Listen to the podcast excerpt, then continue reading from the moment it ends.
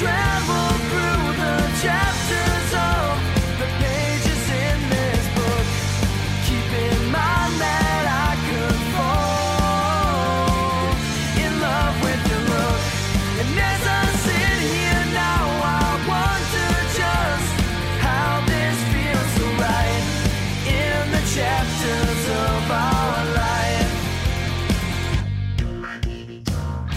song is titled Baby Doll and it's from the album I've Got a Feeling I've Slept Here Before from the band Nothing Still. And that's the band of my guest today, Mr. Patrick Lawrence. And Patrick's the drummer of that band. He is a filmmaker who I've uh, who I met at film festivals. So through the years, just going to the different film festivals, I think we've had had some projects um, in at uh, certain times and have crossed paths. But uh, you know, I, I've known of Patrick. Uh, we've had you know decent conversations, but uh, I, I haven't really known him. But I feel I know him so much better now, and it's just uh, just a great conversation, and uh, just I really enjoyed it. And when he's editing and putting everything together, just it really uh, just there's a great connection there. And one of the things. Um, Patrick had mentioned uh, in the days of college being uh, a little self conscious about his artwork and uh, just just about his life, and, and we all go through that. But when he was on stage with the band, he just you know felt you know, he was expressing himself, and he felt uh, this comfort and power and all that, and it's it's, it's pretty amazing. Uh, you know, just just thinking of the self consciousness that we all have. You know, I've been talking to a friend of mine who has authored a, a book, and it's an amazing book. He's an unknown author. I work with him, known him for years, good friend, and just amazed by the book. So hopefully he'll put that out there. And it's just amazing as artists when we write something, when we create something, when we uh, whether it be a podcast or you know when when we're writing a movie screenplay or a novel we're really putting ourselves out there. And it's you know it's hard to know. It's wanting to have that acceptance. I know that's a topic that comes up many times with with different people on this podcast and one of the things i'm trying to bring with this i mean in today's day and age we we have a lot of people on youtube and a lot of times it's very um, i wouldn't say selfish but really self-centered. It's a lot of narcissism me me me. We're seeing that right now in politics and just you know in other other areas of the world. So it's nice to i don't know have it be more about us or you know what i'd like to do with this podcast is just promote and, and help bring others up hopefully i'm introducing you, you know people's art and you know bringing some cool things to the world so it's not just about me but uh, you know i'm a part of it i enjoy the conversation and that that really gets me stoked and gives me a rush. So it's it's nice to be able to put that out there. So yeah, Patrick Lawrence is just an amazing filmmaker. So he's directed a number of music videos, and it's really cool. It's a definitely more than myself, but uh, I mean, really proud of the dude and what he's done. Uh, incredible, incredible artist, and it's been it was a fun conversation. As always, want to thank the sponsors for helping me bring this to you, Dr. Mark Holland. You can find uh, Dr. Mark Holland on the links. Check out the show page. There's always cool links. I'll have links to uh, to Patrick's music, to uh, playlist of the band Nothing Still. Um, you know, have a few links. Uh, you know, to, I'll have a link to his website. Uh, you know, it's good. I, I try to put it in there. It's very hopefully interactive. Hopefully, you'll jump on board and you know have have a little bit of a conversation. Let uh, let the bands know um, if if you like their work. Let Dr. Holland know if you're if you've been a patient of his, you know what's what's good about his work.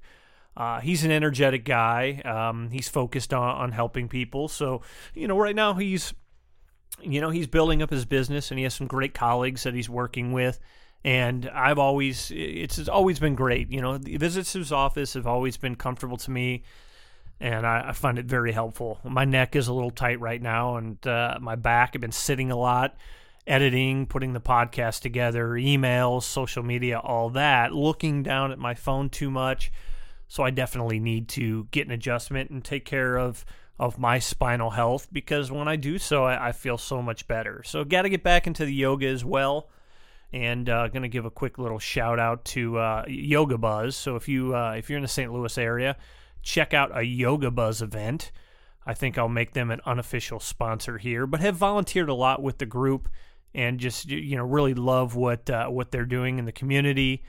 Uh, different programs, scholarships to you know, help, um, you know, help give give people the opportunity to teach.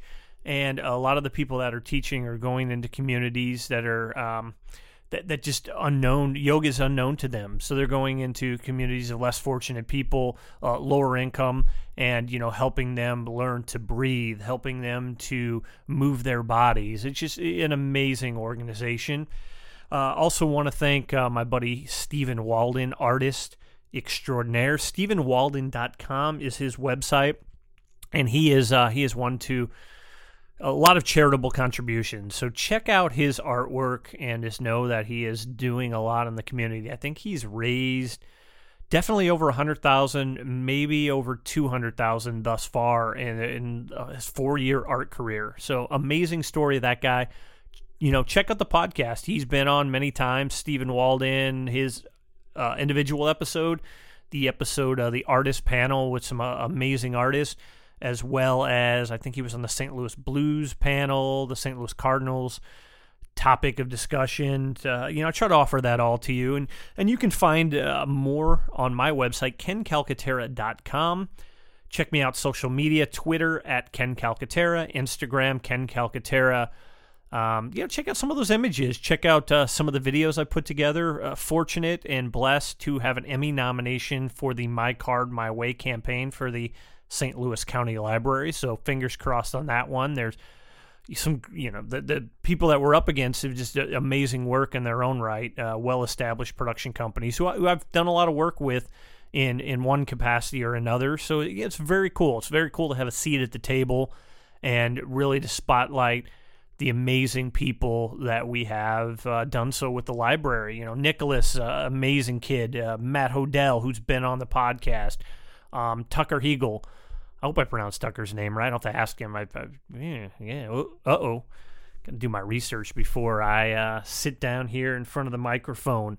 Uh, you know, Yvonne and her son Chris and uh, Jen and Rachel. So great stories. I think I covered everybody. Deepu and his family. So check out uh, check me out on Facebook. Check out my website. I have some of that there. I need to post post some of those. Go to the library, YouTube St. Louis Public Library, and check out some of these great pieces there and give them some love. So that's a little bit about me. Thank you, uh, as always, for tuning in really enjoyed this conversation really enjoyed getting to know patrick better and hopefully one day we'll have the opportunity to collaborate with him on a project just just an amazing dude i'm really inspired i was really inspired after putting this together and listening through. So here he is on conversations with calcaterra mr patrick lawrence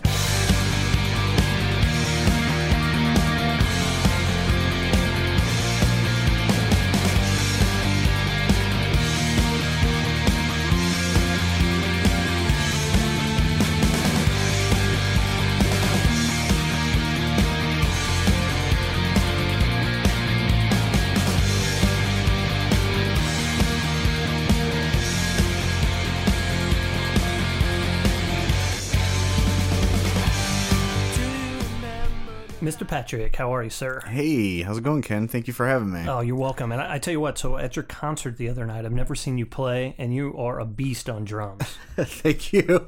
It's just you never tell. Some people are like the jazz kind of guys in the Mm-hmm. pocket. You were when I'm watching you, I'm thinking like Dave Grohl on those days, just like this these big movements and just really powerful. It was cool. right. The the phrase that our old manager used to have was caveman drummer.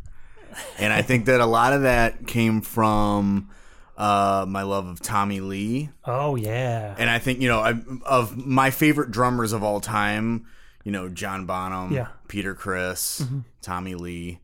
Um, I just started kind of like emulating little pieces from all of them and then working in my own thing because cause the, the band I'm in, Nothing Still, we originated from uh, a love of 80s new wave music and trying to find a way to bring that into the early 2000s. okay. So it was at a time when pop punk was really popular, and there had been a few other, you know, in the 90s, there were bands like Nine Inch Nails. Uh, one of my favorites was Orgy. And we were trying to kind of emulate that and uh, finding our own sound. And there were a couple bands here in St. Louis that were doing it called Dice Symphony and Full System Purge. And Yeah, I like that. Dice Symphony's one that I saw a few shows. Yeah, Yeah. they had a cool sound. Dice Symphony was a huge influence for us. They were like they were what we wanted to be in St. Louis. And uh I'm getting way off base now, but so I'm sure you can edit this any way you want. But uh we uh for me, I went to a Dice Symphony show in uh May of 2001 and the opening band was this band from Chicago called Kill Hannah. I'm familiar with yeah, I'm familiar Yeah. with that band as well. Yeah. Yeah, and they had already been around for I think since 1995, but in different iterations. And so the the way they were at that time, 2001, I'd never seen anything like it. And I was there to see Dice Symphony, and I was just blown away by this band. And that's when I knew I was like, that's that's the band I want to have. That's the band I want to be in. And so it took us a long time to figure that out, but uh, we you know started trying to find the right pieces and different members and then trying to find a sound and then we thought we had a sound and then we started working with a producer who really helped kind of like sculpt that into something that was a little bit more radio friendly and that's when we started to get attention by like having songs on the point here in St. Louis and starting to get bigger crowds and playing Mississippi Nights and I think what I always tell people when I'm in Los Angeles and people are asking me like, "Oh, you used to be in a band? Like, what band were you in?" I was like, "Well, we weren't ever huge, but the best way I could put it is we were the Killers before the Killers." And the best story I have about that was we were doing a radio interview, I think, at Lewis and Clark College in Godfrey, Illinois, and the Killers. Somebody told me had just came out. And so we were sitting there on the radio, and you know we're all talking, and they were kind of asking us like, you know, what songs do you, you guys want us to play in between the interview or whatever, and they're like, have you heard this new song by the Killers? and we were like, we were like, oh, what's that? And they played it, and so then we were sitting in the radio station hearing the Killers, thinking like, oh wow, they beat us to it. Yeah. And so after the Killers, it was like, And um, sometimes it's good because some people say, "Hey, we want another band like the Killers." And right then- right and and the kind of the killers uh begot the the bravery and then Yeah. they you know kill hannah had gotten signed to atlantic records and so their album had come out and then you started getting panic at the disco and and then your your offshoots of that which just kind of got worse and worse and worse but for us we never found ourselves into that position so going back to your original question about the the drumming like i was trying to find something that kind of meld that um hair metal kind of drummer that Yeah, i loved in yeah. tommy lee and also what i was doing with the dance rock stuff so i'm pay, playing four on the floor like dance hi-hats disco hi-hats and like whipping my hair back and forth and and beating the shit out of my drums and using some of the largest crash cymbals anybody had in town. And I was driving the sound guys insane at Mississippi Nights and Pops and the pageant and um, that's what I was still using the other night these huge 17 18 inch crash cymbals just It's killer. yeah Yeah, and, and so the other night was it was a break from a hiatus, Mm. I guess, because the band never broke up. Correct?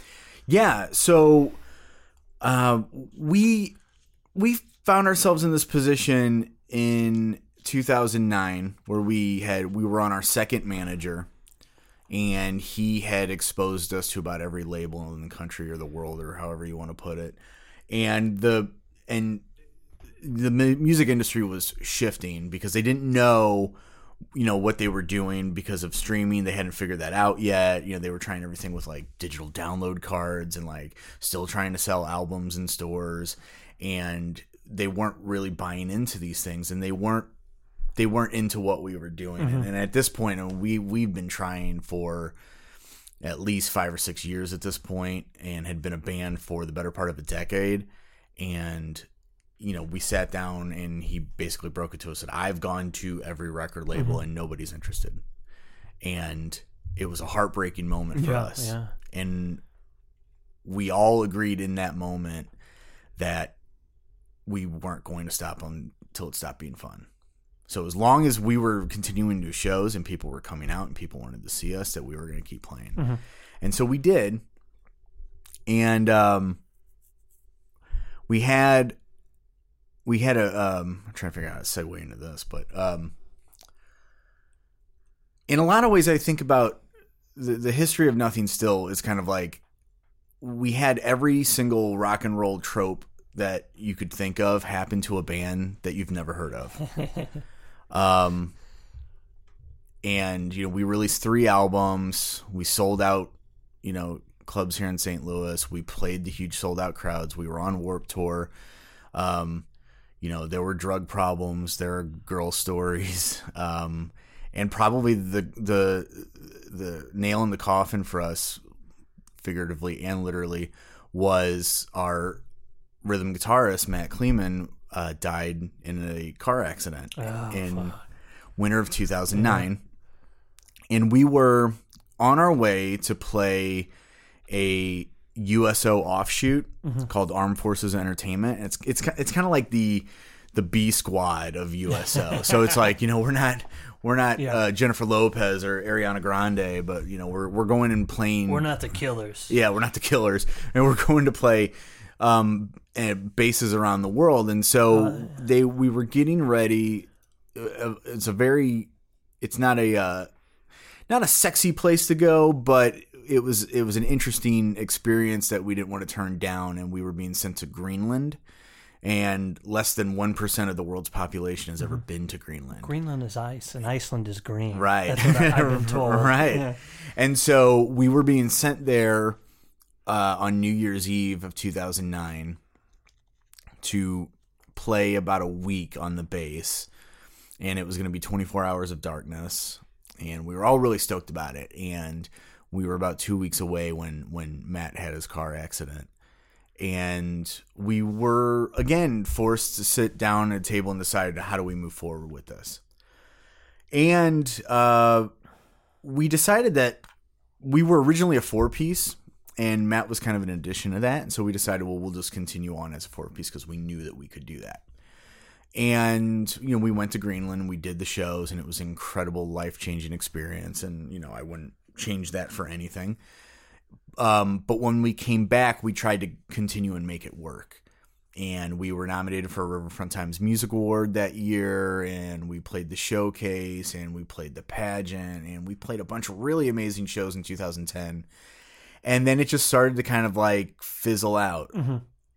and, you know, in a very strange. Not that we weren't trying, but for a band that was used to playing 25 shows a year locally, we just started finding ourselves doing six or seven or something. Yeah, and at some point, it's you know you you can only do so much locally because then you know your audience you get just Right. oversaturate yourself. Right. And did you know? Did you guys have? I mean, granted, no label support, but were you able to find a booking agent or anything like that? Or your We- manager was we had a we not not like a touring booking Yeah. agent, but we did have a really good um uh lifeline of people that helped us out here. Cool. A lot of a Yeah. lot of the the bookers here in town were incredible to us. Uh my good friend Bert was one of them. I mean, he got us set up with some of the greatest shows that we've played, including opening up for Ludo for their Christmas show at the pageant. Oh, cool. So playing to a sold out pageant was Yeah. absolutely just unreal. Um, and so it was because of people like that that really, you know, took a chance on us and you know led us on some of these really huge gigs with with popular bands at the time. Like we were able to build our fan base even bigger and bigger and bigger. So when we get so we got to that point in 2010, and it was just kind of starting to, you know, go our separate ways. And I was starting to dabble in film again, mm-hmm. which I was already doing when I went to college in 2002, and then kind of gave up on to do the band full time. So I started doing more of the filmmaking stuff. I started directing music videos. Uh, some of the other guys went and you know had families and uh, pursuing their own things. Our lead singer Emilio formed a. Um, he'll probably kill me for saying this, but like an EDM style group, and he actually is a uh, number one Billboard dance artist now, and uh, that's something that like we are really toting right now is that we have an actual Billboard artist in our band, and uh, we're trying to take advantage of that on this next album. Yeah, man, that's and, and you just got to use those things. Mm-hmm. And it is, if he enjoys the music, and that gives you guys an edge. I Mm-hmm. mean, there's a, there's enough, I think, possibilities and enough time to do a couple different things and gain that momentum and Yeah. then see where it takes you. So I think that's cool. Yeah, we we ended up uh, we've we've done only two shows since 2010. Since then, um, and they were both very gimmicky type of shows. Okay. So there wasn't there wasn't much of like a need to continue. Yeah. But we found ourselves this last or earlier this summer with this proposition to do another to do another show. Uh, and would it be a possibility? And and all of us, you know, we'd had a couple offers in the years leading up to, and things just didn't work out. And so we we thought, okay, well, I think this is the time. And for me, I was kind of finding myself just, you know, a little little bored in what I was doing filmmaking wise or just kind of like looking for something new to do. So the excitement of playing the drums again and you know, doing graphic design or building social media fan base for us, you know, off of graphics and, you know, flash and whatever. Yeah, like all of that like was really really exciting to me over the last few weeks and so we just started kind of like rekindling some ideas and we you know started talking about songs that we had written and that never came out and the possibilities of like what they would be like in, in the climate of 2008 two, Mm-hmm. Yeah. 2018 2019 and so that's gotten us really excited about the idea of like well we need to go back to our original plan which was to keep doing it as long as it's fun and release these songs that we have that we think are really good and could have potential to have life here 10 years later and um, that's what our focus is for the next years Nice. to to continue um, giving back to the fan base that's been so supportive of us and uh, do one more album that we're all very proud of and that we think is going to be the best album that And then see done. where that goes, and if it if it gets legs, you're going to carry it on, or is this kind of a farewell type thing? Well, you know, maybe a little bit of both. Okay. Uh, I think that we have um, we have access to things that we've never had before in in 2018. You don't need to have a record label. Mm-hmm. You know, if you do, you're basically giving them all your money and you're in debt to them. Yeah, and what are they doing? And Right. it, unless somebody's going to do something for you that you can't do uh, yourself. But Right. yeah, that model has definitely changed. I, I've seen labels who are essentially for a small percentage giving that support. Mm-hmm. It's like, oh, you can't do this, we can do this, and the artists control their own music and keep their copyrights and all that so it's not buying them out. But it's you know they're on some kind of a like almost like a management type basis. I'm seeing that just here and there being like maybe a new type of model. Yeah, uh, you know, if we were going to put out an album right now, I don't even know that there would be a physical copy of it. It would just be like all three of our albums that we spent thousand. I mean, we spent nine thousand dollars recording our last album in two thousand eight, and that album's available for free on Spotify. yeah it's crazy You know, we don't make a dime off of it. yeah So and, and that 8000 included production and everything else so your cd Mm-hmm. probably, yeah, no, I, I, yeah, probably. Now that you mentioned that, I mean, it's probably a ten thousand dollar total album. okay gotcha and we make no money off. it. yeah yeah So it's publicity at this point Right. And and so, you know, in 2018, I think the possibilities of releasing an album, recording an album ourselves, three out of the four of us have home studios, you know, recording an album ourselves, making it the way that we want to make it, and then releasing it, self distributing it through iTunes, Spotify, which all of our albums are already available yeah on. know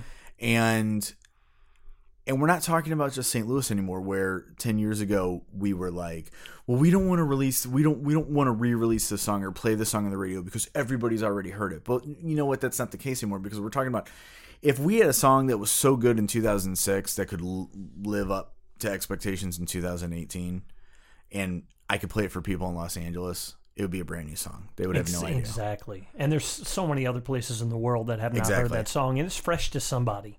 and and because of the i mean our audience on instagram alone just in the last month or month and a half since we announced our reunion uh you know we've got double the amount of followers on instagram than we do on facebook and they're worldwide and they're responding to what we're posting.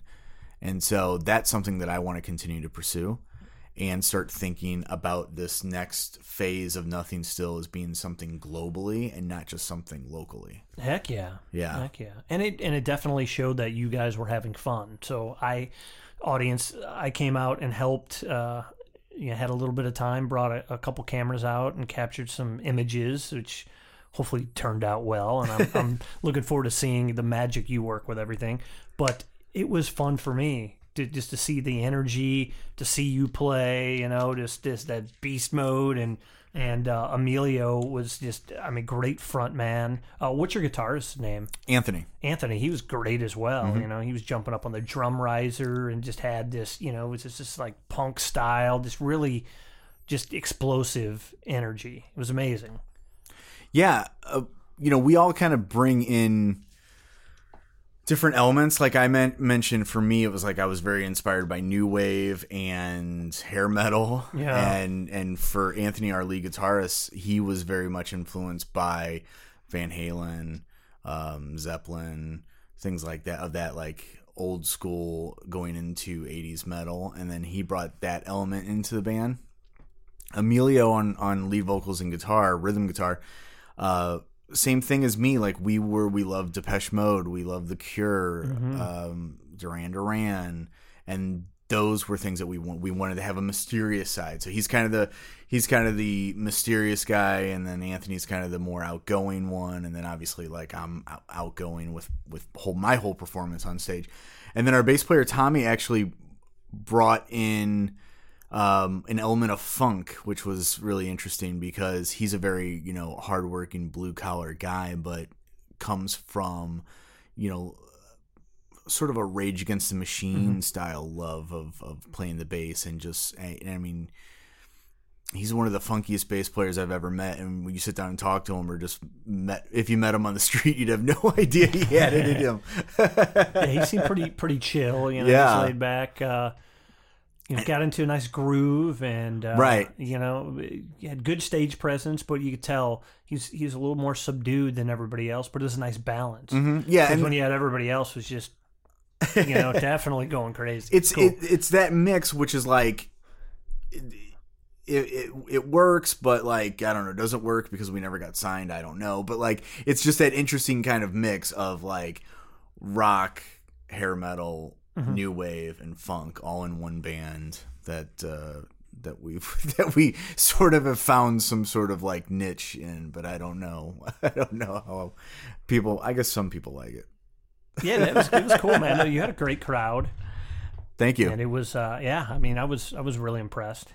So you never know what you're going to get when you go check something new out. I just know you as a person and just the quality of your work. I knew it was going to be something interesting, so that's why I wanted to help out. And Yeah. I thought that'd be you know I always enjoy experiencing new music and just different people's art, so it was cool for me to check it out. Yeah, and and moving forward as we do a couple more shows over the next year, I think it's just going to continue to expand on creativity.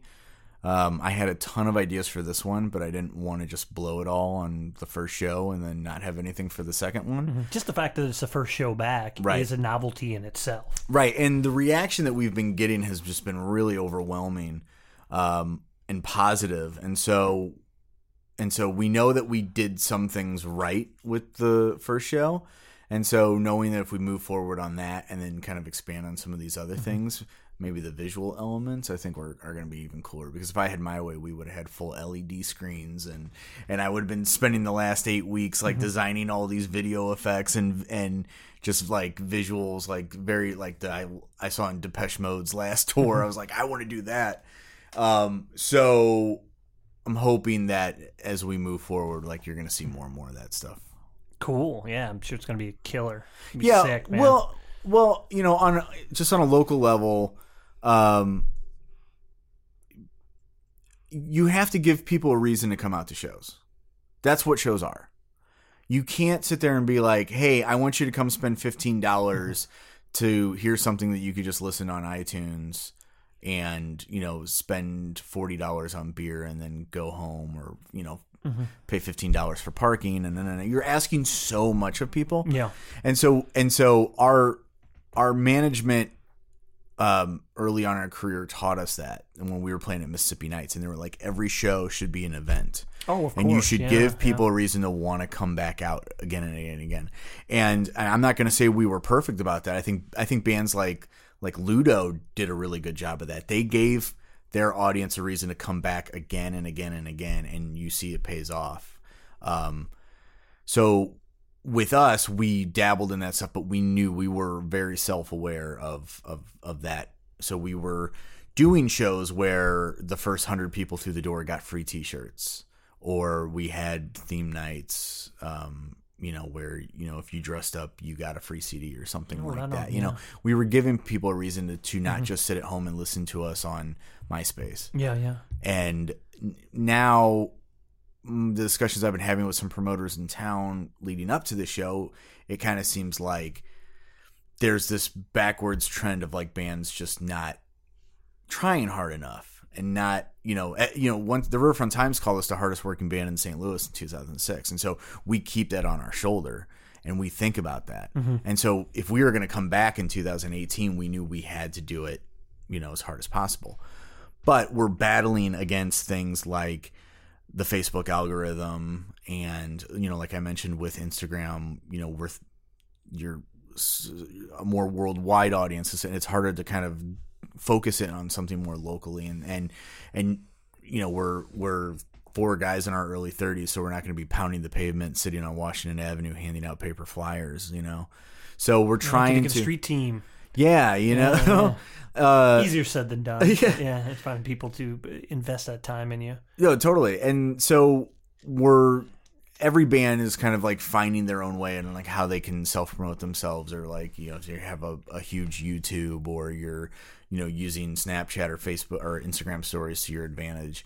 Uh, but there just seems to be this trend of like people are just kind of like, hey, I'm I'm here, come see me, and then I'm gonna play these songs you've already heard and then leave. And so we're not we're not about that. We wanted to give people a reason to come back and see. And so, like I said, the response from Saturday night has just been incredible, and we're really. If, if people are that excited about what they saw, I'm hoping they're going to be excited to see what we've got in store coming up. That's great, and that's it's a good lesson for any band, young or old, just uh, inexperienced, to, to know that yeah, that it is that event, and that, that you have to turn it up a mm-hmm. couple of notches to stand out. Because if there's, you know, there's a lot of bands at Pops the other night, but, but mm-hmm. why, why go see a band? I mean, that was an event, but yeah, have that that that why. It's always about that why. Mm-hmm. But I noticed one thing: you guys brought some of your own lights as well, correct? Yeah, Didn't you have some like stand up Yeah. LEDs at hmm yeah. which, which I think added to the experience. I thought that was a part of Pops, and I saw you guys breaking them down and taking them out the door. I was like, wait, they're stealing Pops' lights, those sons of bitches.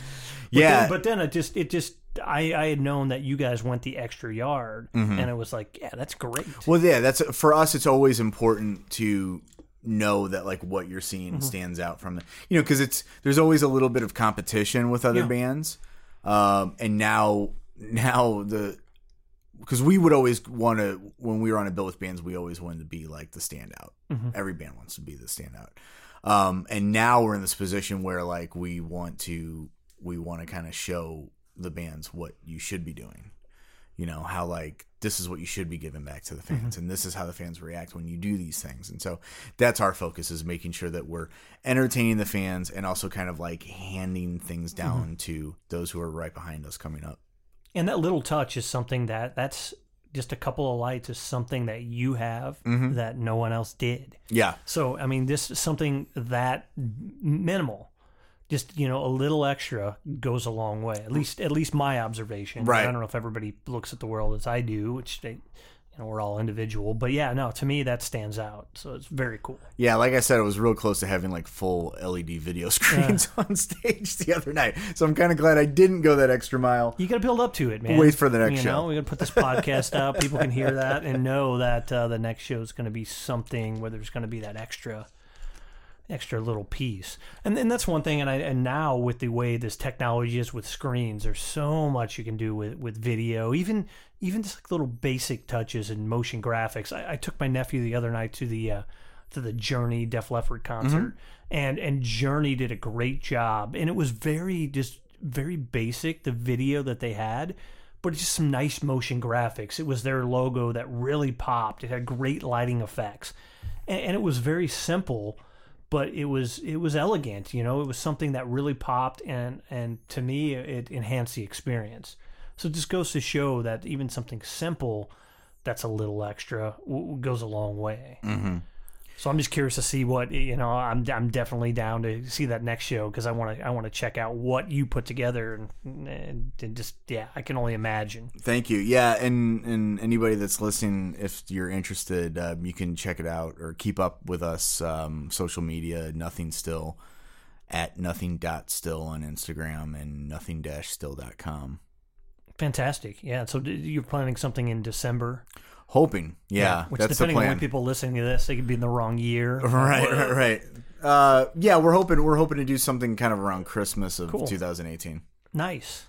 Very cool. and then and then with the with the plan of releasing a new album in 2019, early 2019. Yeah. So being a musician, so you're also um, also a music video director. Mm-hmm. How has I mean, did that you were a musician before you were a music video director? How has that helped you? You know, your style. How has that helped you work with other bands? What talk a little bit about that? Yeah, I needed a, a gateway into the world of filmmaking. Uh, when I got out of high school, I didn't know what I wanted to do. I was already in Nothing Still, but we weren't nothing to write home about. um, uh, and I was looking for. I I guess my my school counselor turned me on to going to school at Webster University here in mm-hmm. St. Louis, and I was very artistic and I knew that maybe I could probably get in on an art scholarship, but I was really interested in, in making film. And I, I I attempted to do that, and then they I didn't get into the art program, but they put me on some sort of like probationary thing. And I was like, fine, that at least gets me in. Now I can focus on film. So I started taking all of these film classes, even though I was like technically some sort of um, art major or something. But I started taking all these film classes, all these video classes, and right around 2004 ish, um, I was taking a video production course, and they were still shooting on tape, and there was all this talk about uh, HD starting to happen, nonlinear editing, because because the, I was taking a film course where we were actually editing on a board and a reel to reel, you know. Yeah, which I I think there's a lot to that. I Yeah. mean, that's how I started, and I think as an editor, when I'm editing something, my edits are more precise. So I'm a bit slower, Mm-hmm. but when I cut something together, it's usually I don't typically have to change it. A couple little tweaks, some polishing, Yeah. but generally I feel that my first edit is pretty solid. Whereas I think people starting with nonlinear, there's so many more options. You could piece Mm-hmm. something together a lot quicker, and then then there's however much time to massage it. So I think doing that reel to reel and tape to tape and cutting film is, I mean, that kind of defined my style because I had to do so much of that. Right, that's how I feel. I feel like if I hadn't done that or hadn't had to take that class, that um, I wouldn't appreciate some of the nonlinear side of it as much. Um, I have a splicer sitting on my desk, and you know I have clients come over. They have no idea what it is, and I have to show them. I was like, "Well, you take you take your film, you make a slice here, you set this aside." And then you, you know, when you go and you make your other cut, you slice it here, and then you set it down on this little, the, on this teeth here, and then you put a little piece of tape and you stamp it down, and that's how you make an edit. And you know, they're just used to going like, blade tool, cut, move, copy, paste, whatever. Yeah, yeah. Um, And that was like a fidget spinner. You tell them, you, you send them when they're bothering you, like, hey, why don't you go try this? And you send them in the corner and cut some film together and like uh, keep Yeah. their nervous energy away. So I did that. So th- that turned me on to seeing nonlinear editing. I think really made me like go, wow, okay, there's some. I wanted to be a director, and at the time, everybody wanted to be a director, and Yeah. so it was very Same when I went through school. yeah, it was very intimidating. Yeah. Um, and so especially because you, when you get around, especially in, in in an art school like Webster University, you start getting around people who everybody's creative. You Mm-hmm. can't take that away from anybody, but you start getting around people who are outgoingly creative, and you start kind of doubting yourself. And I found myself in that position where I started looking down on like mm. my ideas. And were you out? You so you were outgoing? Were you more of an introvert at that yeah, point? totally. Yeah. I think I was too at one time when I started in school, and I and I felt like, oh, my stuff's crap. Yeah, I didn't have. I, you know, I was I was out of high school. I was overweight. I had no confidence. I was doing the band stuff, but I only really had confidence when I was on stage or coming off stage Yeah. because you are riding that high. Sure. And so, you know, walking around campus, I just felt like I was younger than everybody else, or that I, you know wasn't good looking or and I would just listen to some of the very artistic creative people around her in classes or whatever and just felt like I'm not on their level. And that's not the case. Anybody that's listening right now it's like whatever yours I your idea is you can pursue that. Yeah. you know even if it's not the greatest idea in the world you should still try it Yeah, because it's something you want to communicate. It's your vision. It's Yeah. your unique look at the world, and there's there's so much value in that. Yeah. And so I had a hard time dealing with that. Uh, and what I found in the, the nonlinear editing was it felt like an extension of directing. So even though if if I wasn't necessarily coming up with the greatest ideas as a director, then I still had some sort of control over what the final product was. And so as I dabbled with that, um, I knew that was something that I could fall back on. So if the directing didn't happen, then I could at least be an editor.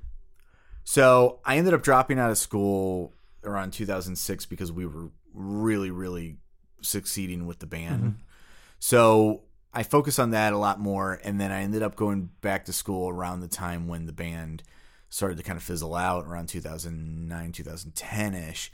And I was finishing my degree at UMSL and I had a uh, I had a class with the director Jack Snyder. Oh yeah, yeah. No Jack. Yeah, and Jack was a huge influence on me. Yeah, he's such a great guy. Yeah. His energy's amazing. Yeah, he really he took me under his wing. He taught me a lot of stuff. Uh, you know, you know, I I I really kind of went all all out on all the projects I did for his class, and so he was always full, filled with advice. And so he gave me an opportunity to work on his next feature, which happened in 2011, and that's how I kind of really got Was that myself. Ghost Image? Uh, that no, it was f- what became Fatal Call. Okay, I'm not that familiar with that. Yeah. So that was is what really what got me into the St. Louis filmmaker scene because I was just basically a college student just making things that nobody was ever going to see. Yeah. And um to go back to your original question with music, I was able to kind of find this gateway because I knew a lot of bands in town Mm-hmm. and I had I bought a a film camera. Uh, I shouldn't call it a film camera, but it was. A, I had bought a I bought a camera Mm-hmm. that shot in 24 frames per second, so it just looked like film. Yeah. and Cinema style. Yeah. I had a cinema style camera that had it was widescreen with letterbox. Yeah. and it allowed me to do. And I was stoked. Things. I was like, no, yeah, let's killer, go make man. movies. It was killer. and and so I was able to start making a couple videos um, and get my name out there, mm-hmm. and then you know I started getting contacted regularly by bands and and started doing a lot of videos here, and then as I was kind of growing with the St. Louis film community and making more connections, I started working with more people, and then we started making more videos. I was working heavily with Chris Benson, the cinematographer, and Kyle Krapinski, the cinematographer. Who speaking of the Killers, just I saw he just Yeah. uh, DP'd a Killers Yeah, uh, it's music it's, video. It's a weird incestuous Yeah, relationship between me amazing, and the. Killers right now. Yeah. Uh, yeah, but so Kyle and I went off and started making our own music videos, and we did a trio of videos for the band Fivefold here in St. Louis, and I think that is what really took off. So I found myself in this position where I wasn't looking for work anymore; work was just coming my way, and uh, between that and then working for Chris Benson at Lamplight Films, um, I just stayed really busy. And so I found myself pushing 30 and thinking that like, you know, I should really give it a go in Los Angeles and before I get to, you know, the point where I'm like, ah, it's not for me. I'm not going to do it. I'm just going to stay in St. Louis my entire Yeah. life. No, smart move. Definitely. So- good, good timing. Yeah, I did, and and uh, the transition into that was definitely strange because I still had a lot of work in St. Louis, which was nice because I was living in LA, making money in St. Louis, spending all that money in LA. Um, but it, I took a couple free gigs that helped kind of introduce me to people out there S- same way I do here and I always give that advice to young up and coming filmmakers is that don't be afraid to take the free gig um because there's this like weird stigma with young filmmakers where where they start hearing about people who are making money and how much money you're making doing those things and they think they automatically deserve that much money and that's not the case Yeah, I may have got caught up in that trap, or you're thinking like eh, maybe not that Yeah. Mm-hmm. I deserve, but there's the possibility. So yeah, I mean, I've got debt. I've got, Yeah. I've got all this college loans. All right, you know, I want to make this money. right Not saying that, and I did so many freebies, so not saying that. You know, there was a sense of entitlement, but I think the fact that okay, well, I just invested all this, I want to start making money, kind of gets, uh, you know, kind of gets in the way. Maybe it's a block, but Right. then it's yeah, work with those people because those are the people that are going to be in 10 years have an opportunity with the killers maybe or somebody else and then you're you're in with them. You've you've invested. You have a little equity. That's how i look at relationships so that equity that i build up. Yeah, well, at this point in 2015, I'd already been I'd been working in film for uh, four years at this point, and I had you know made a ton of music videos. Mm-hmm. Yeah. I had a number one music video in Brazil. Oh, and fantastic, Like, yeah. And and you had paid some dues yeah, yeah, I had worked on uh, two or three, edited two or three features already, and so I could have had that attitude as like, well, you should pay me my full rate to do this thing, but I I ended up doing a favor for my roommate one weekend. He just asked, reached out to me and said, "Hey, can you? Um, are you doing anything next weekend? I need help. I'm shooting this short film and I don't have anybody to help me. Can you just like come and like." set up some lights for me and whatever and i was like yeah i'm not doing anything yeah, yeah. and so I went out and I, and for two days we shot this short film, and I ended up only getting a hundred dollars on it for two days worth of work, and I was a swing grip camera DIT, Did he and feed you as well oh yeah, great, It's gotta feed great, people great yeah food. totally But I but I made friends with the producer and the director actress, and I gave them my card at the end of the Yeah. shoot and said, "Hey, if you need anybody to edit this, let me know." And I didn't think anything of it again. I I and you weren't stepping on his toes by any means because he, he didn't want to edit your friend Oh no no no no no no no! I didn't know I didn't know who their editor was going to be.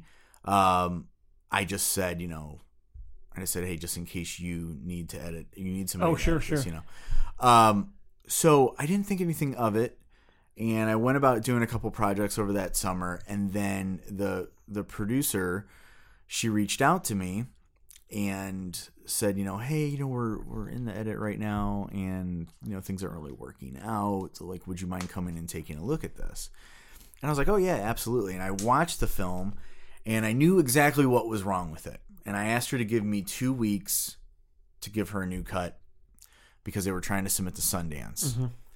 And I said, give me two weeks and let me just take a stab at it. And so I basically took an extended weekend and just cut the hell out of it and made something that I was really proud of and showed it to showed it to the both of them and they loved it and they were stoked about it. I'm revealing names because I'm getting to the punchline of the whole story. So so anyway, so they ended up submitted to Sundance and again, I forgot all about it. Mm-hmm. And then in November that year I get this email saying we got into Sundance. And so my first go round in Sundance 2016 was off of a job that I got paid $100 to work 2 days on. yeah your friend's like hey man what are you doing let's Right. come hang out and And- just hang out with me and you know we'll get some food Right. And that that film, which was Affections, was directed by Bridey Elliott, became a calling card for me. Mm-hmm. I got a job working for Warner Brothers on a show. I worked for the CW. I then did Bridey's first feature film called Clara's Ghost, which is coming out this fall on MGM Orion. And all of that, you can trace all of that back to doing one low paying free gig.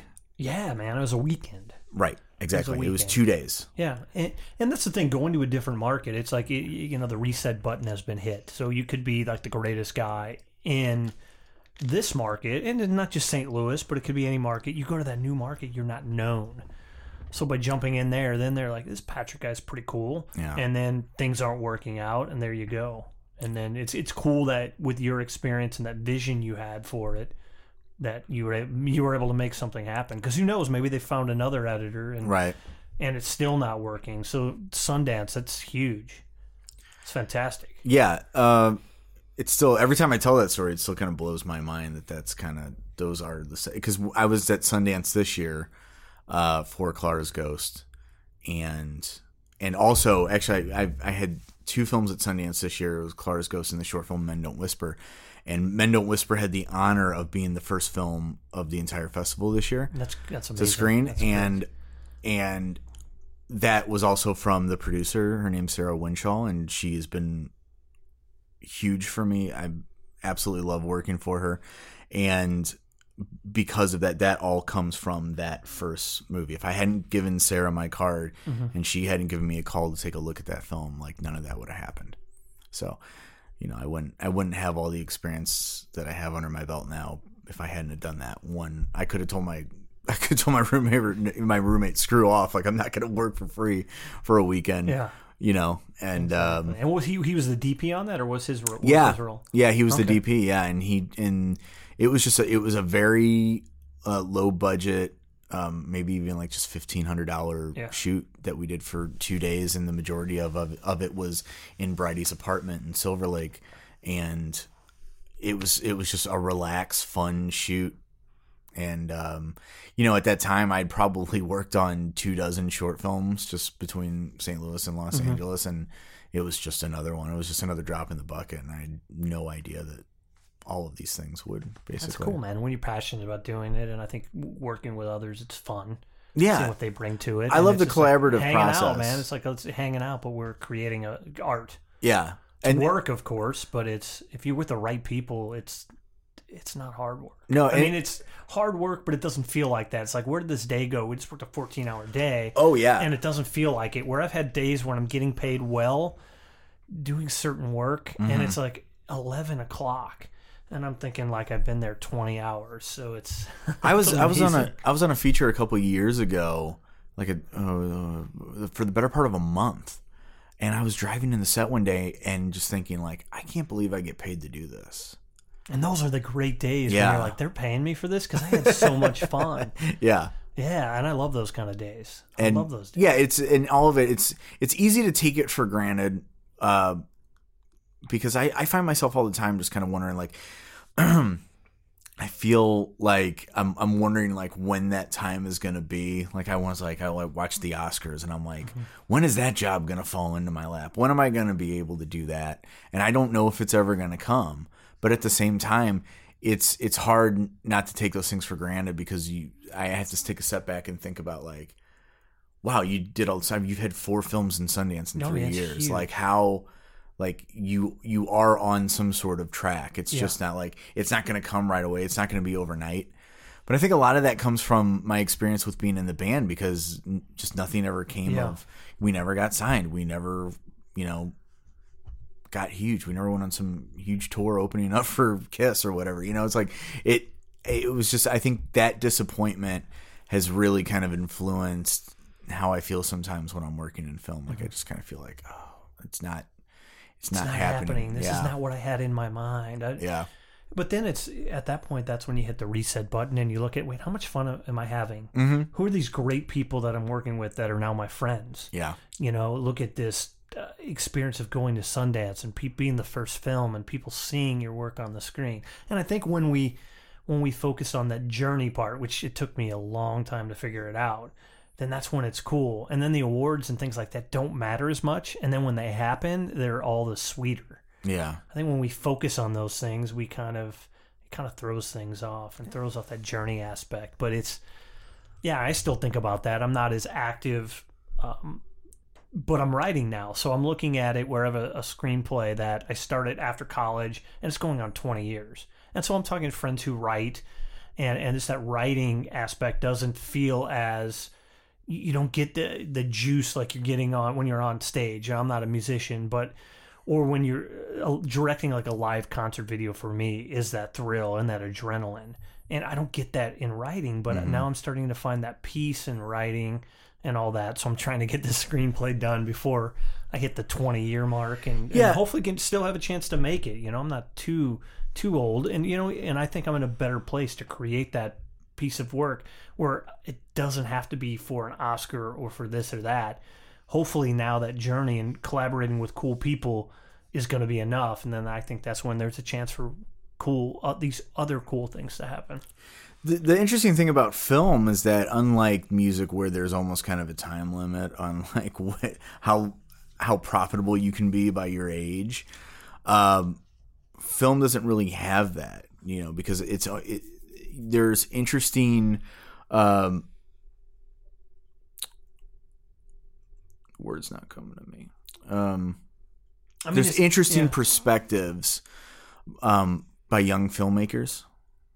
I'm 34, but I work with a lot of really young, up and coming filmmakers in their early to mid 20s who have really great millennial perspectives um, that I have experienced, but I don't necessarily know how to put those things in the words.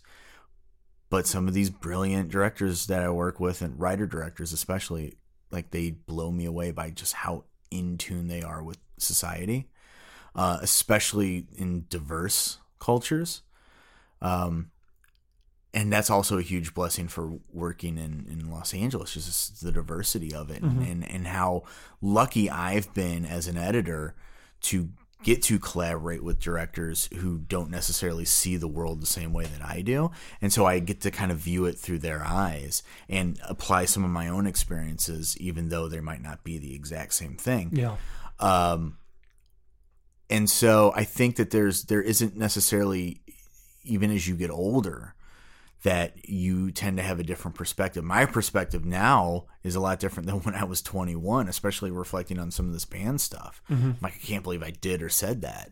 And so uh, I think it's interesting to see. I, I I'd love to. There's stories that I want to tell from my own life, but I'm just not much of a writer. Uh, I'm just more of an idea man, and so there's definitely like I would love to see. I'd love to make something now, kind of ref- reflecting on the last decade or so of my life, and then love to see like kind of where I am, maybe 10, 15 years from now, reflecting on that, and and seeing how I've evolved, just um, you know, spiritually and mindfully and all Yeah, that. that's Um, cool, man. It's cool to have that those experiences that open us up in in a spiritual way, and then who we are and how we evolve, and Mm-hmm. yeah, that's the the cool thing about life. I always think about um, Stan Lee didn't create Spider Man until he was 40 years old. And I think that's that's something that's really inspiring to me. Yeah, that's variance. You know, Diamond Dallas Page, a wrestler, didn't start till he was 35, and Yeah. that, then he starts his DDP yoga, Uh huh. And uh, he's changing people's lives. And it's so, I mean, that's something to a, a great story to look into. And his documentaries on how he's helped these guys, and it's something he did probably close to 50. Mm-hmm. He started that, and, and Jack Snyder's another great example of a guy that kept writing and doing things, and he moved out to LA at a later age. Yeah, And he's doing now- real well. And now he's doing really well. When he was this this this art guy that was making these little films and this and that, but he kept with it. Yeah, So yeah, it's it's all very inspiring. Yeah, Yeah, I think there's always you know if, if we keep on it, you know, there's always time. And that's something like I don't know if you follow Gary Vee at all. He's just um, he's like the new Tony Robbins, I guess you could say, and he's a pretty positive guy.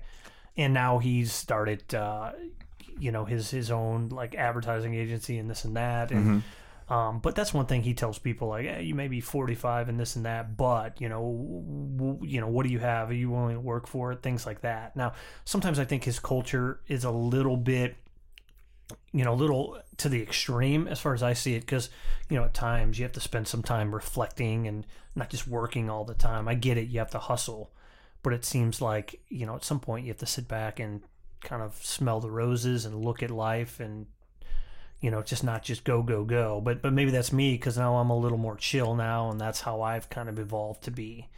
So I don't know. It's all interesting, man. It, it, it is all interesting. yeah. It's easy to get caught up in the grind, and then next thing you know, like I mean, just life out in L.A. where the the uh, weather doesn't change. There's there's one season. Yeah, and you're it's so easy to lose track of what day it is, what month it is, uh, and you just get caught up in working in other people's stuff, especially uh, you know as an editor. If you're working on something for three or four months, you're you're helping the vision of the director, but at the end of the day, it's not yours. And so that's something that is sort of difficult to deal with Yeah. at times because you're you you have a project that you is like a baby for you Yeah. and you nurture that but you didn't give birth to it, and that's that's You're the nanny. Patrick is the nanny of this film. and so and so when you get when you spend so much time in that and then all of a sudden you start realizing that like there are stories that you want to tell there are Mm-hmm. things you want to do there's music you want to play there's art that you want to make you have to somehow find the time to do that Mm-hmm. uh, and and that's what I've been trying to get better I mean just this summer alone has just been like you know I'm I'm editing this reality show that I directed and produced three years ago that, Oh, really? that didn't get picked up so it's like I'm editing that Yeah. I'm editing short films for submission to Sundance this year. I'm rehearsing two days a week for six weeks to play this reunion show with my band. Um, you know, I'm helping my girlfriend design and create her clothing line. Like, I'm just every day. I'm just like freaking in- lazy. I'm just doing it, something, something, yeah, something. that's cool, man. But it all, you know, it's all that going back to it's like that that grind of like you're still waiting for like Yeah. when's the thing gonna hit? Yeah. Like when are you gonna have that one thing that Yeah, like, it's like, man, I finally make takes a little off? bit of money. I don't want to have to worry about how I'm going to pay my rent. oh things like that. and that's the other side. Even when you get a job that you're you do a creative job and you're getting paid for it, which is awesome. It's at some point that becomes a job, Mm-hmm. and then that's why I think when you had mentioned to me like, yeah, you know, I'm doing the band thing because I need that creative juice. I need to find that thing that's going to recharge my batteries. It's so true when that is your vision, when it's something that is yours and you have some ownership. yeah. It's amazing how the energy changes because at some point, even though you know you're the type of guy that that goes all in and puts you know puts everything you have into somebody else's project that you're working on and i'm the same kind of guy but at some point it's just like man where am i going to find this energy to do that? And it is that job. Yeah. and then it's you know you have to branch off or do whatever to charge those batteries. So i, I totally get that. And I've been keeping it, you know, with doing the music videos because I'm still doing, you know, maybe a handful to a half dozen music videos each year, oh that's awesome. And i haven't done one in a while. It's been Yeah. too long. Well, I, you know, this year especially has been the slowest, and um, I've done.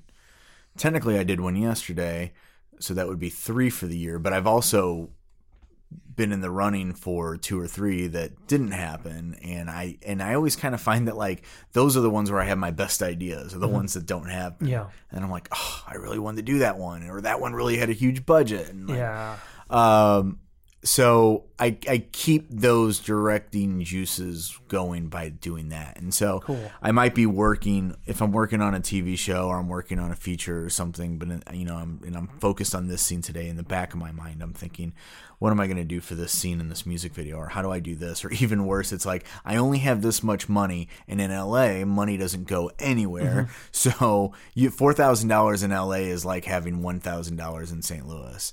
And they're like, how do I even make this work on four thousand dollars? And that's insane to me from where where I came from, and uh, that is has started to kind of eat away at me too, just on the creative side, because you start to get wore down by the idea of like, I don't know how to make this work for not having any money, Yeah. even though you have money yeah and and it feels like you can't like I see a lot of a lot of uh, you know really amazing great music videos that are coming out but I see where the money's coming from.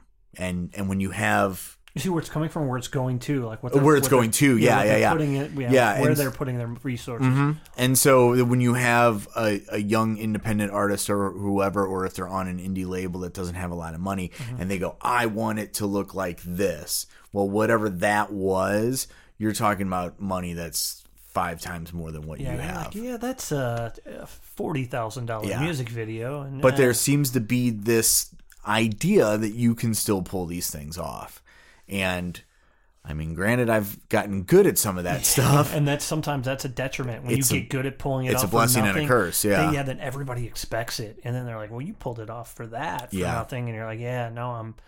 Now I'm just like war to the bone. It's like, man, I don't have the energy to, to Right. do this again because it takes a lot of, you know, you have to really immerse yourself into it.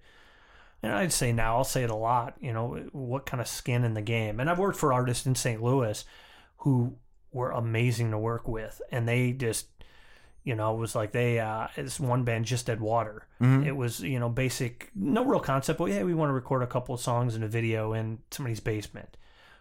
And it was like, well, let's make a little story, very basic, but but kind of cool. And so we had a theme. But but they bring in Tony from Mississippi Nights. He brings in a lighting rig. They're stacking amps up. It, it- when people see it, um, it's just like, whoa, that was some guy's basement.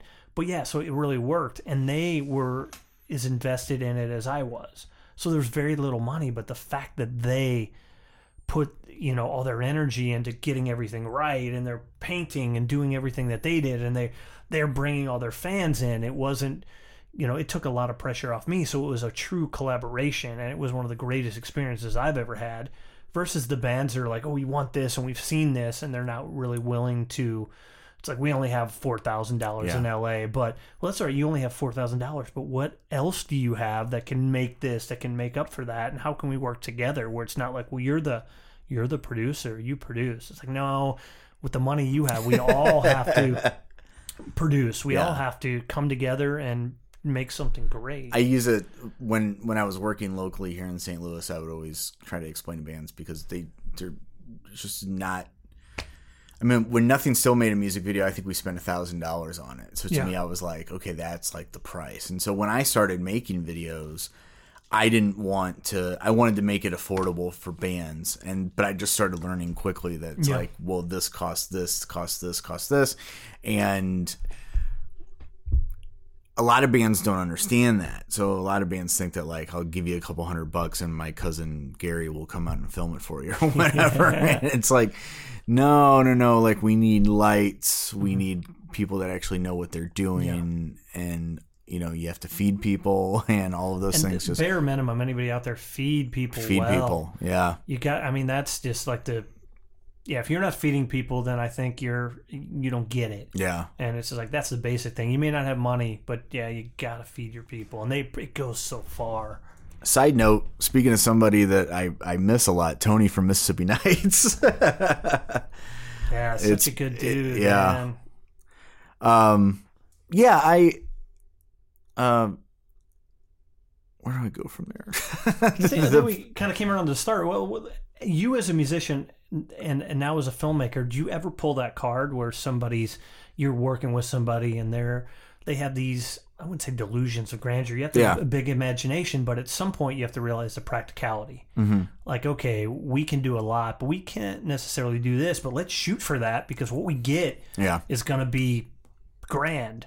Did you ever throw that out there? Hey guys, I'm I'm a musician too. I get this. And, Yeah. And but here's what. do you ever pull that card? especially out in Los Angeles because I don't have that network that I have here. Um, because you know everybody in St. Louis seems to know each other, so somebody knows somebody and like knows that I was in a band that did this thing or whatever. And so out there, I don't have that. So I might be working with a band, and I have to kind of like throw that weight out there and Yeah. just say like, "Hey, you guys think you're cool, but like, have you ever had this happen to you?" Yeah. And then I have to let them know that it's like, I'm chill. Like, you know, Yeah. like I, I know, I know what it's like to be you guys. Um, but yeah, you get those, like you said, delusions of grandeur where it's like you have to kind of like reel it in a Yeah. little bit. Um, because I like, I like working with an artist that had that are self aware. Yeah. they know what their brand is, and that really helps me as a director. Uh, what's the worst is when you get the people that are just like, just make me look cool. Every band just wants to look Yeah. cool at the end of the day. Yeah, yeah. But it really helps when you're like, you know what you're trying to be, Mm-hmm. or you know what the message of this song is, or whatever. And it's really difficult when you get those, or how I, I describe it. You know, I, I get when sometimes when bands hit me up about doing a video, I said, just send me your song because I could just say yes to everything, right? I could be like, yeah, I'll make you a video, I'll make you a video. But I'm like, send me your song first because if it's not firing off synapses in my brain, Exactly. like I can't help you. I Yeah. can't force myself to do something that I'm not inspired by. And I've tried it. I've really, honest to God, I've tried it. I've tried it on a few rap videos. Like I can't do a rap video. I'm, and it's I'm the same way, man. Unless I mean, but there's some rap like a guy like MC Yogi. Uh-huh. I love to put a video together because it's like he's on such a high level of awareness. It's not just about the Benjamins Yeah. and the diamonds and the. but it's know. it's not it, and it's nothing like I I don't I don't not love a certain genre of music Yeah. because I can't do country videos either. sure. But there's some country that I really love. Yeah, and, you're just connecting to the Yeah. artist and the, the song. It's it's all like an individual thing. That's like if somebody says, "Can you?" I want a three to five minute video. You're like, well, what do you want to communicate? What is that? I mean, I can mm-hmm. put some together, but it, are we are we vibing? Yeah. You know, so yeah, and the music a lot of times to me it tells the story, and it opens something up in my brain, and it, it I feel something, and it's like, wow, this just wrote itself. This is you know, this just happened. Yeah, and and I really I really love doing. I'm not just because you I when I do band videos, obviously that's the thing I relate to the most because it's from my own life. But another thing is I really love the like high concept fashion. Uh, you know, commercial style pop Yeah. videos, Oh, yeah. especially you know whether it just be like solo artists or female artists or whatever. Like I, I find a there's a lot of room to go off of with videos like that, and you can play a, a lot with themes and ideas and messages of songs and stuff like that. Mm-hmm. And it's great, such a you know, being a non-linear format. Mm-hmm. I mean, you can just throw in just just different visual metaphors. Yeah, that tell the story. So you don't have to have um, just like a movie. You have to have different points of dialogue, and, and unless you're Tarantino, but uh, yeah, it's just such a cool format. I mean, I can't even. I don't have the the vocabulary to. T- it's just uh, amazing to feel it and just visual imagery and to tell a story that way and let the audience, you know, they have their own interpretation as well. yeah. I think It's really cool. I think short form a lot uh, because I've I've only ever in my career I've only ever had a couple ideas for like feature length stuff, um, and every once in a while I get a story, and it, it also goes back to that like well like how much money can you raise to make this? So you have to sort of think smaller. And what's good about music videos is that it allows me to explore that road uh, because it is short form. And so there have been a few times where maybe there's a story I want to tell, and I'm looking for that right song that it uh, applies to. I have one right now that I've pitched to like two different artists, and I thought this song's going to work for this idea. I've got to do this, and neither of them have gotten through yet. But that doesn't mean I'm not going to stop trying. Yeah, and if yeah. and if it doesn't work, I'll probably just try to make it into a short film. cool. But I think that like for the medium, it would work pretty Nice. good with music. Awesome. But I also had a couple years ago, I had this incredible opportunity to make a short film for uh, Grammy nominated artist James Bay. And I was tasked with basically creating a short film that was based off of his album, his debut album that was nominated for a Grammy. And I had had an idea about it was for a music video. I had an, a- a treatment for a video that was about a guy who kept all the letters he wanted to write the love of his life in a jar and he was basically like a vagabond traveling the country and he kept all the letters in a jar. And so i had this idea and so i just took a chance and i pitched it to republic records and they loved it and they gave me the full budget to go out and shoot it and we did and uh, the film's called lionheart and uh, it's not available online as of yet. It's still something i'm working on. Um, but uh, yeah, that was sort of that unique opportunity where I had an idea that came from a music video that just never got made. Gotcha, and it was yeah. like, how do I turn this into something short form and add dialog and That's cool. and- but it was it was really cool because you you had that the the stylistic of of a, style of a music video that was like using that in narrative form, and I think that kind of tripped up a few film festivals that we submitted to because they were like, "Is this Like, because it? like all the music video categories are like ten minutes or less, and Yeah. it's a fifteen minute film, which Yeah. is what Republic Records wanted. So Uh-huh. it's like." So it's like too long to be in the music video category, and it's a little too music video to be in a narrative category. So like they didn't know how to program it. Sure. So yeah, so that's that's something that I'm extremely proud of, and I'm bummed out that not not a lot of people have seen it. So I'm trying to find trying to find a way. I'm gonna do a director's cut of it eventually, hopefully this year, and find a release for it online somewhere where people can actually see it. And Cool. Because I just say it's such a beautiful little piece that um, you know I'd hate for it to just go to waste. But that's a lot like you know like I was saying about the music stuff. It's like you spend ten thousand dollars making an album, and you know who knows who hears it. Now you're giving it away for free. Yeah, exactly. It's kind of life repeating itself. Yeah, yeah. Well, no, man. I'm trying not to be too negative. Yeah, no, it can be tough, man. When you when you basically as an artist, you're putting it all out there, you know, heart and soul, and it's you know there's a certain vulnerability in that, and uh, yeah, it can be. It, that form of expression is amazing, but yeah, after a while, you kind of run out of energy, and it's like, where's that energy coming from? You, you have to, you know, you can only put so much out before it comes back. Mm-hmm. So it's kind of it's tough. It's tough because you know we're doing it to communicate, but also, I mean, personally, I like that attention as well, and that gets me excited. and Yeah. I want to do more things, and you know, I want to hear what people think about this particular piece of work, or I want to hear people laugh in a screening, or get some kind of reaction. I mean, Yeah. and that's it's a bit of payoff for all the times you spend in this dark room staring at a computer screen just to hear a few, you know, a few laughs or like somebody, you know, wow, what did I just see? Or some kind of emotion. Yeah, I don't ever exactly like you're saying. Like I don't think that anything I've ever really made is like self gratifying. Like in like for me, like I, I I feel like it's always for someone else. Like I feel like I make films because I want to see, like you're saying, like how an audience reacts to this one thing. You know, I love. I love uh, red herrings in movies. Almost every one of every every short film I've done has some sort of red herring that's kind of leading an audience in a direction to- they man, don't I- see I- it. For me, that's t- to me that's a sign of a great short. That's right? yeah, short. and because I, I and I love being in the audience and seeing when they go oh or uh, you know Yeah. you, you hear those reactions or people shifting in their seats. Like Yeah. I get off on that. Yeah, and, totally. And I'm the same way with music. 'cause I just want to hear how people are going to react to this song.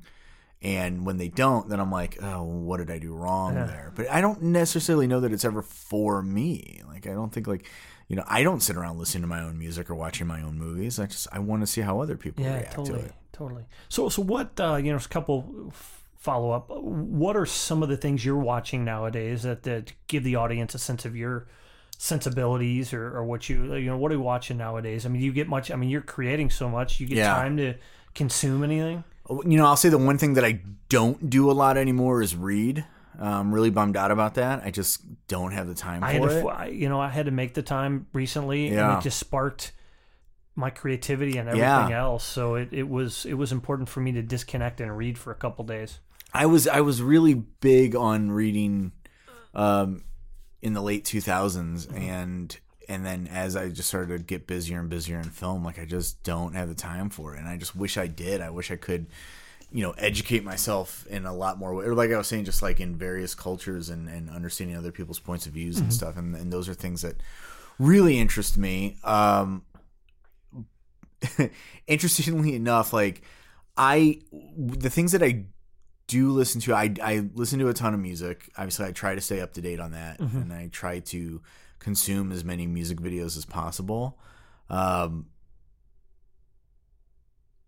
I I found out sometime last year around the time that Phantom Thread came out that Daniel Day Lewis watches a lot of reality television to kind of disconnect from the things that he works on. Interesting. And so I've been doing a lot of that. Okay. Um, I've I've been consumed with the Real Housewives as of late, and it sounds it sounds totally not uh, not cool of a of a uh, a douchey filmmaker, but like I yeah I kind of just want to turn things off. Yeah. I also heard of the same thing about like like the writers for Game Game of Thrones love like Always Sunny in Philadelphia. Like it's Yeah. like they you find these writers that watch the opposite of what it is they work Yeah. on because they want to disconnect from all of that. So true. Um, but you know, of things I'm you know I can't not watch Sharp Objects. I I didn't see the finale because I'm out of town right now, but. You know, it's like that has already. Well, you know what happened? What? I totally don't like spoilers. but but they took I think uh uh was it Jean Marc Vallée like that style that he's doing between that and Big Little Lies like I th- watching Big Little Lies last year really influenced me on how how to do different types of editing because I watch it like I watch films I can see the edits when I watch a show or Yeah, in the film yeah. and and so I immediately know when somebody's doing something unique. And so with Big Little Lies, I was like, yes, that's what th- what they're doing right there is something that applies to a short that I've been working on for the last few years. And like when I would show it to people, they'd be like, "Yeah, I don't know how that's going to work." And, but now, you know, Big Little Lies comes out. I'm like, "Well, you saw Big Little Lies?" And I'm like, "Yeah." I'm like, well, you, the way they told that story, the way they cut back to this interrogation scene over and over and over again, but kept the story very linear, it's like that's what I'm that's what I'm I'm doing in this script that I've been trying to pitch on for three years. Yeah. and it's like now somebody did it. Westworld was like that too. Oh, great. Westworld was Yeah. fantastic. but but yeah so i think that like the editing style of both that and sharp objects were very influential already been very influential because um i'm working on a short right now and like the director and i were just kind of waxing poetically about sharp objects and we're like mm-hmm. what's why don't we try doing some of this like some of the stuff that they're some of the edits and the Cool. fancy stuff that they're doing in Yeah. there so yeah just that and and i'm of course i'm like a huge pop culture guy so like you know i always I, I get in these interviews or discussions with people and they're like well, so what's your favorite movie and they're expecting me to say something like eight and a half or you know uh la dolce vita or something like that and i'm like Yeah. ghostbusters Oh heck yeah! like yeah, like yeah. i'm sorry like ghostbusters is my favorite movie Kid, of all time know, yeah and the like new Karate Cobra Kai was amazing. I heard that. Oh I didn't get to see check it. Check it out when you get a chance. It was for you know somebody that grew up in that you know with watching Ghostbusters. Of course, I Mm-hmm. saw those, and my grandmother took my cousin and I.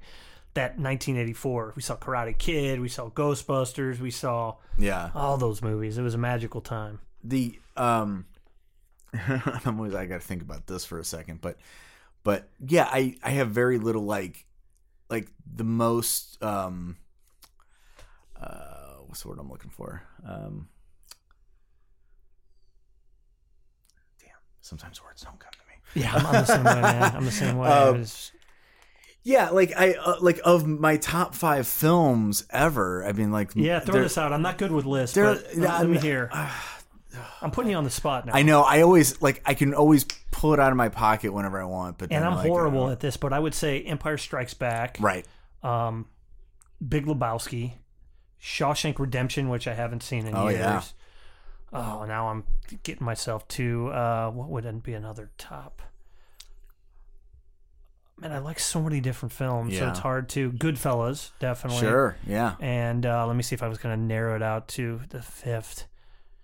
Man, it's so hard, dude. There's so many great films. I mean, I love After Hours, Martin Scorsese. Oh my god, yes. Every time I talk about After Hours, nobody knows what I'm talking Oh, about. it's so great. I mean, that was like he's on the verge of basically just wanting to die. He's been coked up. He's like, uh, Yeah. New York, New York didn't do anything, and you know he was just completely depleted and just. He, you know, this is this musical masterpiece about the city he grew up in, the city he loves, and it didn't do anything. It was like critically, just not a critic's darling, and he was just Mm-hmm. like, "What? I'm a failure as a filmmaker," and he's, you know, in the hospital for all these different things, and he comes up with After Hours, and and nobody really knows about that movie, but it was just so great. Yeah. And then after that, I think was after After Hours, I think was like Last Temptation of Christ or Yeah. something like that. So it's I pull After Hours references out of my ass all the time, and like I find these directors that I work with like really don't they don't apply it, yeah. You know, or like they don't know. I gotta watch that again. It's been a while. Yeah, I'm like, oh, this is a very After Hours moment you've got Uh-huh, going. yeah. Like, oh, what's what's that? But yeah, no, for me, I mean, it's it's so my top five is so stupid. It's like Ghostbusters is number one. Cool. Um, you know, something like The Shining is absolutely up there. Um, Purple Rain. Oh yeah. Uh, and then as for four and five, five's probably not going to come to me. But like the other movie that I know that I can recite like the back of my hand and probably shouldn't be on anybody's top five list is Wayne's World. Oh heck yeah. That's a lot of Those fun. are like guilty Yeah. pleasure movies that are just like I can't like Yeah. if you were gonna bury me with five movies, you would do it Yeah. with these five. But um yeah, I mean and then there are other things too. Lawrence of Arabia is just a huge one. But it's it's you know, it's hard when you're trying to like work like am I gonna get these like big prestigious movies like on my list so I sound smart or am I good or am I just gonna be completely honest with you because like there's I, I think about like what are my favorite movies or like the movies that I would w- sit down and watch anytime. Yeah, yeah. Or you, You can watch over and over and still get. Like Yeah. I think Altman's the player. It's Yeah. one that I haven't seen in a lot of years that I'll have to revisit. That just wow.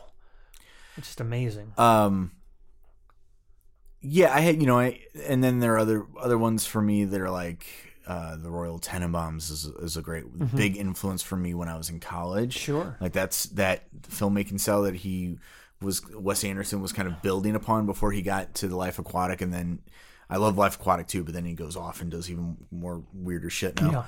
Um and then you know you mentioned empire strikes back. I mean that's like undeniable. I almost don't even mention it because it should be a given uh, or The Godfather. The God, Oh, I mean, yeah, I could yeah, wa- yeah. I could watch The Godfather anytime. So it's it's tough, but yeah, my top five is very non-prestigious. Yeah, that's all right, man. That's what you like. Very and, guilty yeah, pleasure. Yeah, it's fun. Yeah. It's fun stuff. Well, cool. And, and then where can um, as far as your films, YouTube or you know where where can people see Yeah, your you work can- and explore that? Uh, so I have a branded website. Uh, so it's patricklawrence.com, but you have to take all the vowels out. So it's p t r c k l w r n c e dot com. Uh, because the the without the e, it looks really funny. and, I'll, and I'll put a link so Yeah. you know it's easy now in this day and age. Like go to my show page and Yeah. you know when you listen to the podcast and then click on there and But if you go if you go there, you can see all the music videos I've done, and uh, there's there's some trailers and some stuff for the short films that I've done too. Um, other than that, like I've got um, on the editing side of things this fall, I've got the feature film Clara's Ghost is coming out. It's directed by Bridey Elliott. It's the uh, daughter of actor Chris Elliott. and you had I saw you post on Facebook. Did you have a, a Chris Elliott story when you were editing? Oh is, that, yeah. is that? Can you talk about that? okay, yeah, absolutely. It was So on Facebook. So I so I I I had worked with Bridey on her short film Affections, like I mentioned earlier, and I uh, didn't know immediately that she was Chris Elliott's daughter, and like a lot of people from the '80s and '90s who grew up during that time, I was I was well aware who Chris Elliott was, and so uh, I, we had the opportunity when we were making Clara's Ghost. It was filmed in her house in Connecticut, and so so us LA folk had to travel to Connecticut to shoot the film, and we basically lived in the house for three weeks, and. Uh, Without giving too much away about the story itself, it's loosely based off of the fact that the house itself is haunted Oh. um, and it's and it's a uh, was built by an old sea captain who had built the house for his daughter, and she had gone crazy and was committed, and so he- ended up killing himself, and now there's some sort of presence in the house, but it's um, like a non-violent presence, you know. Um, so the um, while we were making the film, I w- had my own room in the house, and I constantly felt like somebody was behind me. And I would turn around and look, and there was nobody there. But it's like, you know, some people say they don't believe in ghosts, but I, I feel like I have enough actual ghost stories mm-hmm. to like believe that there is something going on. yeah, yeah. and this was one of them because there was like, you just get that sense that there is somebody standing behind you mm-hmm. at all times.